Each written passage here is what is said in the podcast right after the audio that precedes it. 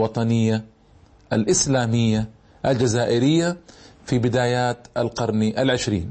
ونحن نعلم أن الاستخراب الفرنسي لم يقبل قط على تراب الجزائر بل قوم مقاومة ضخمة عسكرية ثورية جهادية في القرن التاسع عشر. وذكرت أن هناك أكثر من عشرين ثورة ضخمة كبيرة جرت في القرن التاسع عشر ضد المستخرب الفرنسي إضافة إلى ثورات كثيرة جزئية ومحلية وقتية هذه لا تعد ولا تحصى. في أوائل القرن العشرين وصل الجزائريون إلى قناعة أنه لابد من إيجاد ذراع سياسي للمقاومة وكان يسمى في البداية ذراع وطني كان يسمى بداية حركة وطنية كتلة وطنية سميها ما شئت. لكن في النهاية لابد من ذلك حتى تصل مطالب الجزائريين إلى العالم الخارجي. لأنه وصلوا إلى قناعة أنه لا يمكن عن طريق هذه الثورات التي تجهض دائما وأبدا أن يكون هنالك استقلال للجزائر. ما لم يسانده ويساعده حركة وطنية كتلة وطنية تتحرك في الداخل والخارج. وهم إن لم يقولوا ذلك دوم بلسان المقال لكن عبر عنه لسان الحال في تكويناتهم المختلفة. لابد أن نفهم أيها الإخوة والأخوات أن الحركة الوطنية في البدايات ما كانت أبدا تتكئ إلا على الإسلام. لأن أصلا الأهالي كما كان يسميهم الفرنسيون هم مسلمون. يعني إذا قيل الأهالي فهم جزائريون مسلمون. إذا قيل مسلم فهو جزائري. هكذا. فالجزائريون ليس عندهم شيء أصلا إلا الإسلام. فكانوا يتكئون عليه وبقوة وكانوا يبعثون الحماسة في نفوسهم عن طريق الإسلام العظيم وتعليمه. هذا أمر أرجو أن ألا نشك فيه أبدا وأن لا يراودنا فيه أي شك إطلاقا. في هذه القضية لأن هذه القضية الصحيحة مهما حاول المحاولون أن يغيروا من مسارها. آه هذه نقطة في غاية الأهمية في الحقيقة في البداية أحب أن نركز عليها. لأن نعلم بعد ذلك آه حصل هناك نوع من الانحراف الفكري في المسار الوطني والثورة الوطنية الجزائرية وسأذكر ذلك في مكانه إن شاء الله تعالى. ابتدى الأمر بتكتلات وطنية صح التعبير؟ لها مطالب سياسية. لها مطالب سياسية. هذه التكتلات الوطنية تختلف عن الجمعيات الثقافية التي كانت ناشئة آنذاك. تختلف عن الجمعيات الدينية تختلف عن الجمعيات الاجتماعية. بل هي جمعية واضح توجهها السياسي وإن لم تعلن أنها جمعية سياسية وإن لم تعلن أنها تكتل, تكتل سياسي. فقط وجدت ولها مطالب. إذا هو بدايات العمل السياسي آنذاك وكان ذلك في الثلث الأول من القرن العشرين. كان هناك ما يعرف بكتلة النخبة وكتلة الإصلاحيين. كتلة النخبة هذه مطالبها تدور حول ماذا؟ تدور حول قبول التجنس بالجنسية الفرنسية قبول وتشجيع الزواج المختلط قبول التجنيد الإجباري قبول التعليم الفرنسي. قبول كل ما يطرحه المستخرج الفرنسي من كتلة في كتلة النخبة هذه. وهذه كتلة كانت تعبر عن أقلية ولله الحمد. لم يكن هؤلاء هم المعبرون عن الشعب الجزائري أو كما يقولون نبض الشارع أبدا. كانت كتلة قليلة ضعيفة لا, لا وزن لها ليست مقبولة لا عند الجزائريين ولا عند المستوطنين الأوروبيين. ولا عند الفرنسيين في الداخل أو الفرنسيين في فرنسا. ما هي؟ ليست مقبولة عند أحد. لذلك هذه الكتلة نفرت منها قلوب الجزائريين ولم تلقى قبولا حقيقيا عندهم لذلك ما نجحت اطلاقا في المسيرة الوطنية الجزائرية. وبالطبع كانت هذه كتلة بعيدة عن الإسلام بتوجهاتها تلك. وسنعرف موقف بعد ذلك من التجنيس وكذا لما نأتي لجمعيه علماء المسلمين.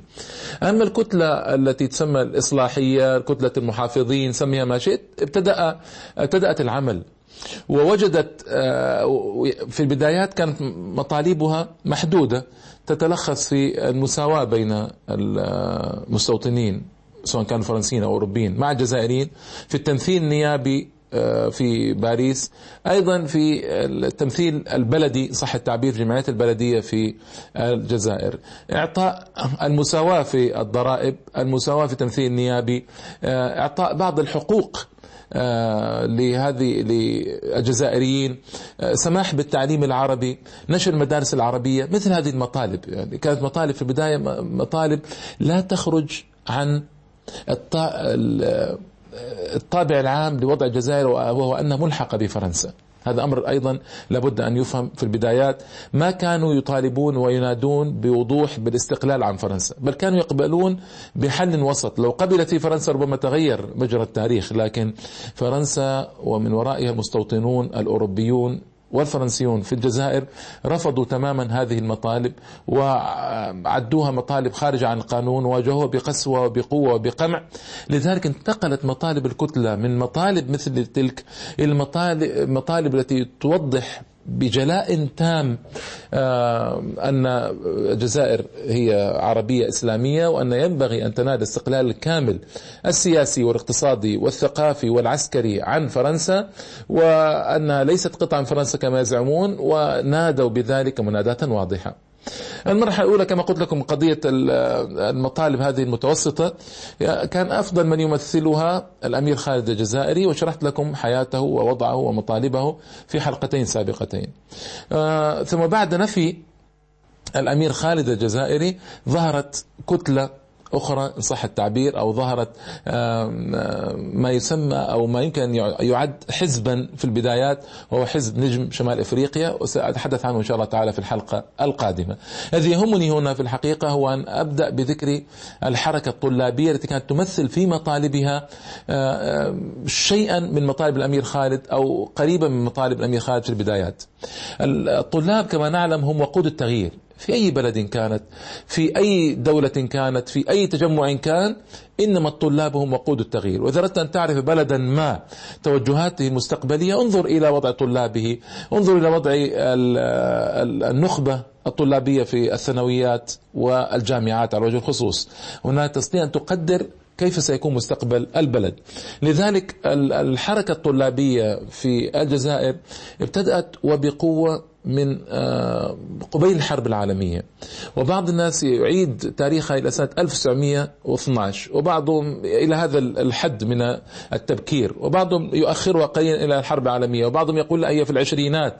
لم يعرف على الحقيقة متى بدأت الحركة الطلابية الجزائرية. وبالمناسبة بدأت الحركة الطلابية الجزائرية بداية رائعة جدا ذلك أنها كانت تنادي بوحدة المغرب العربي وكان آنذاك متمثلة في بلدان تونس والجزائر ومراكش. لا أدري لماذا لم يدخلوا ليبيا معهم آنذاك لكن هذا كان الواقع الحال. تونس والجزائر ومراكش وإذا قيل مراكش يريدون بها المغرب الأقصى يعني. كانت تنادي الحركة الطلابية بوجوب اجتماع الطلاب آه، في المغرب العربي أو كما يقولون آنذاك شمال إفريقيا وأن أن شمال أفريقيا مسلم وأن له مطالب وعرضوا هذه المطالب في مؤتمر جرى في باريس. هذا المؤتمر في باريس وهنا كلام طويل في الحقيقة.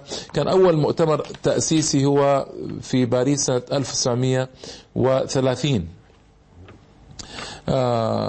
وكانوا ينادون في هذا المؤتمر طلبوا بوضوح ألا يدخل مؤتمرهم هذا أي متجنس بجنسية فرنسية. وذلك أن كان يعد آنذاك متجنس بجنسية فرنسية يعد كافرا خارجا عن الملة. وقد شرحت ذلك في مكان ما من حلقات سابقة وسأعود على ذلك عندما وسأعود إلى ذلك عندما أتحدث عن جمعية العلماء الجزائري المسلمين في الجزائر إن شاء الله تعالى لأهمية موضوع حساسيته.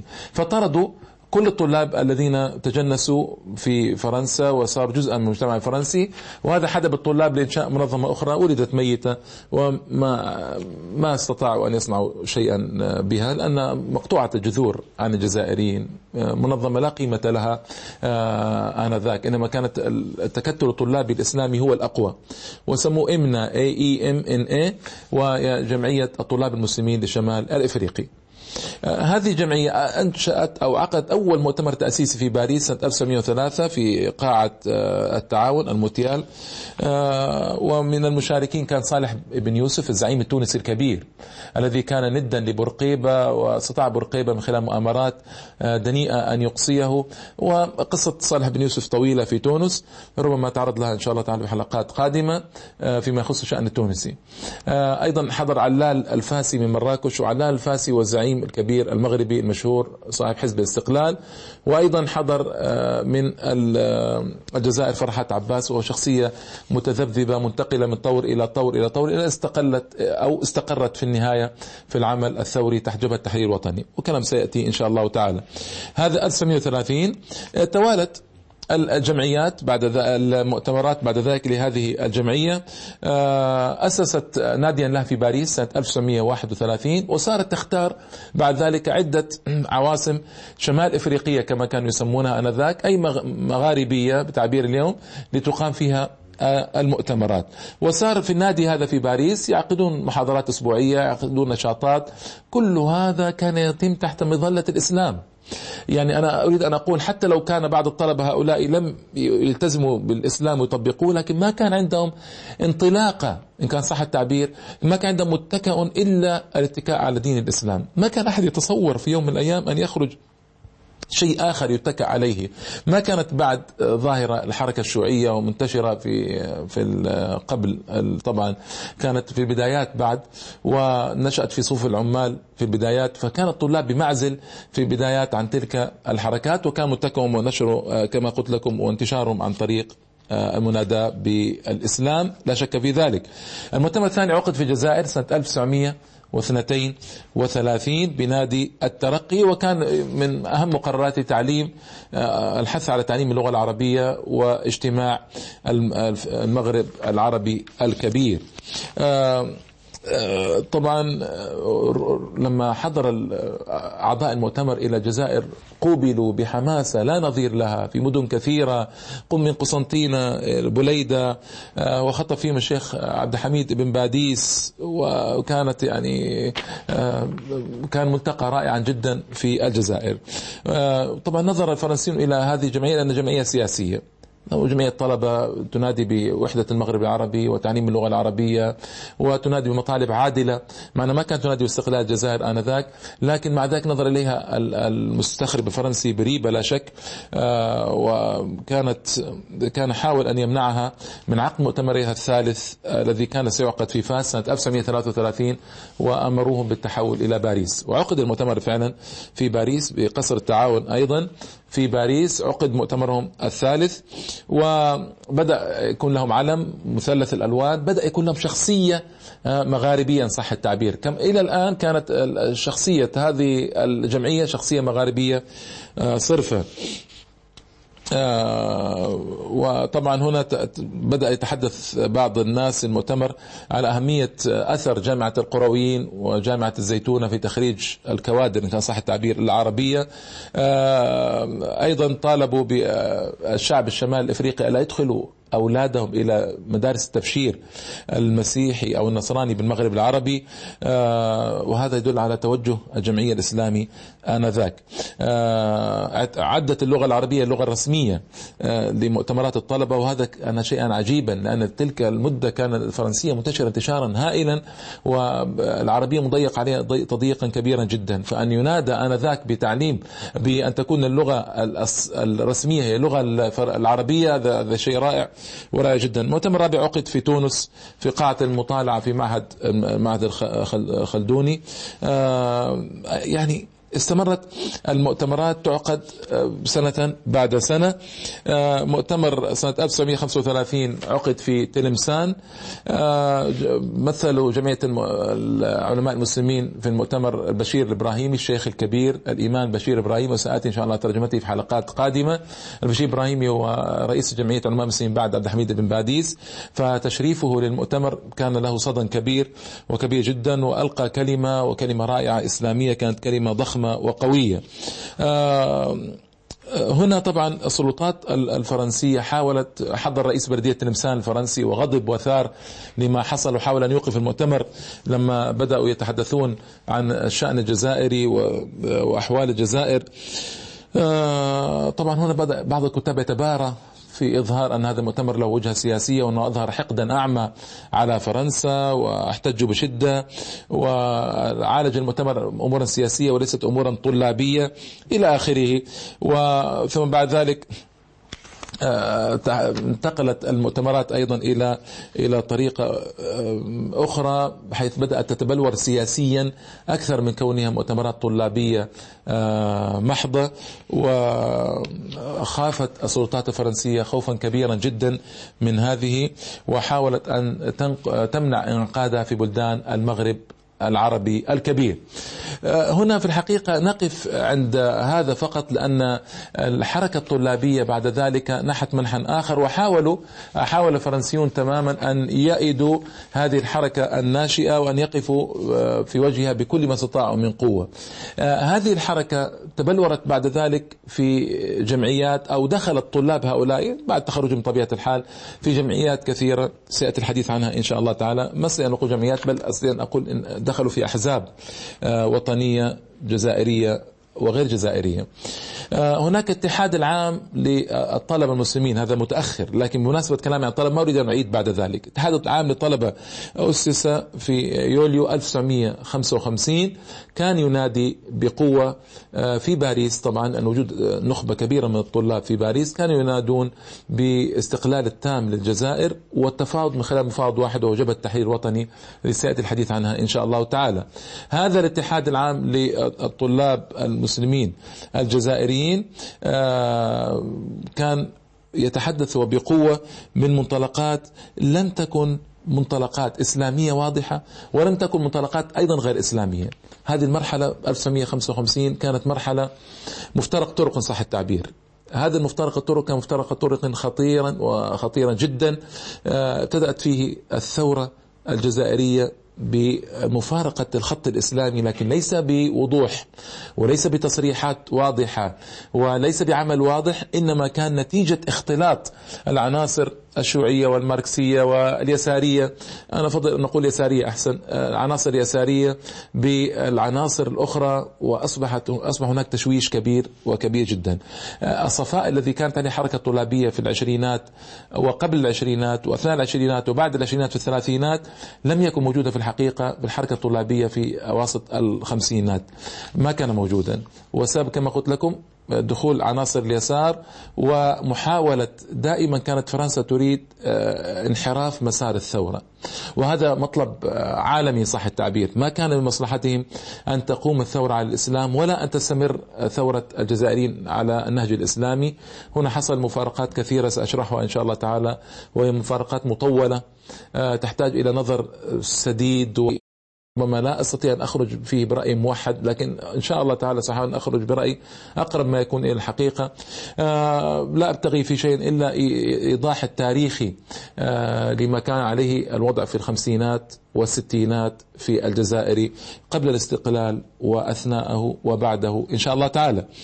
آه هنا طبعا وزارة الداخلية الفرنسية ابتدأت تضيق على تضيق على الطلاب هؤلاء آه، لأنه طالبوا استقلال غير مشروط وفتح باب مفاوضات مع جبهة تحرير وطني آه، فهنا ضيقوا عليه تضييقا كبيرا وكبيرا جدا. والدعاية الفرنسية بدأت تظهر أن الثورة الجزائرية ما هي إلا عمل زمرة من اللصوص وقطاع الطرق أو إيحاء خارجي وكان الطلبة يردون. الذي حصل أن بعد التضييق هذا الكبير ثار الطلبة وأضربوا إضرابا عاما عن الدراسة هذا الإضراب بدأ يلفت أنظار العالم الخارجي إلى المطالب العادلة للشعب الجزائري وأثار الإعجاب في الحقيقة أن طلابا يدرسون في مراحل مختلفة علوما مختلفة يضربون هذا الإضراب وفعلا كان كانت كان امرا صعبا أن يتقبل في الأوساط الفرنسية وأثار الإعجاب في الأوساط العالمية أو بعض الأوساط العالمية. هنا طبعا الطلاب بعد هذا التضييق الكبير التحقوا بالثورة في الجبال وكان كل منهم له تخصص فساعدوا الثورة بقوة في تخصصاتهم. آه، هنا حاول طبعا من آثار هذه الاتحاد العام للطلبة الجزائريين هكذا اسمه نعم الاتحاد العام للطلبة المسلمين الجزائريين. وهذا أيضا كان اسما لافتا للنظر. الاتحاد العام للطلبة المسلمين الجزائريين حاولوا أن يلفتوا أنظار الخارج إلى عدالة قضيتهم ودفاع عن مصالح الثورة. قبلت عضويته في المنظمات العالمية آه، الشرقية آه، حاول أن ينتزع الاعتراف به في المنظمات العالمية. الغربية لكن يكفي أنه حاول أن يحضر مؤتمرات في هولندا وسويسرا وألمانيا وإيطاليا وأمريكا وفي العواصم العربية. واكتسب شيئا من التعاون والإعجاب بقضيتهم ومحاولة مساعدتهم بقدر إمكانهم آنذاك.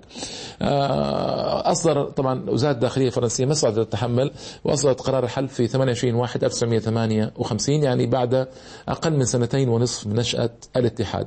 لم تكتفي فرنسا بحل هذا الاتحاد إنما سلطت آه، زبانيتها وعذابها الشديد على هؤلاء الطلاب.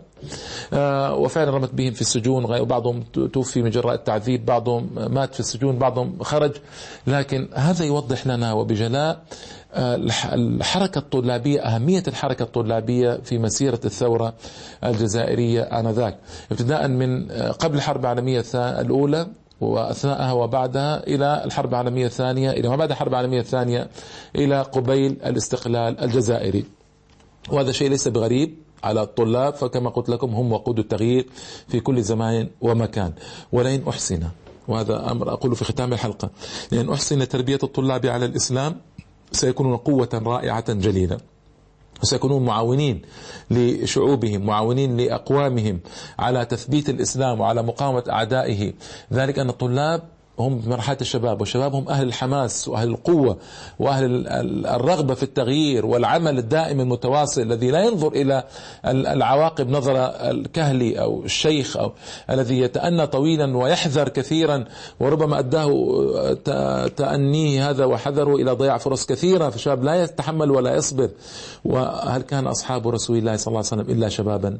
فالشباب كما قلت لكم هم أداة التغيير في كل زمان ومكان. هذه ملامح سريعة. في الحقيقة النشاط الطلابي الجزائري في النصف الأول من القرن العشرين وفي بدايات النصف الثاني منه. آه، أوقات الحلقة لا تسمح بأكثر من ذلك وسآتي إن شاء الله تعالى في الحلقة القادمة على آه، إكمال الحركة الوطنية الجزائرية التي تمثلت بعد ذلك في الأحزاب السياسية التي أدت بالجزائر بفضل الله تعالى إلى الاستقلال التام عن الفرنسيين وطردهم إلى غير رجعة إن شاء الله للأبد من تراب الجزائري الطاهر. إلى اللقاء في الحلقة القادمة. والسلام عليكم ورحمة الله تعالى وبركاته.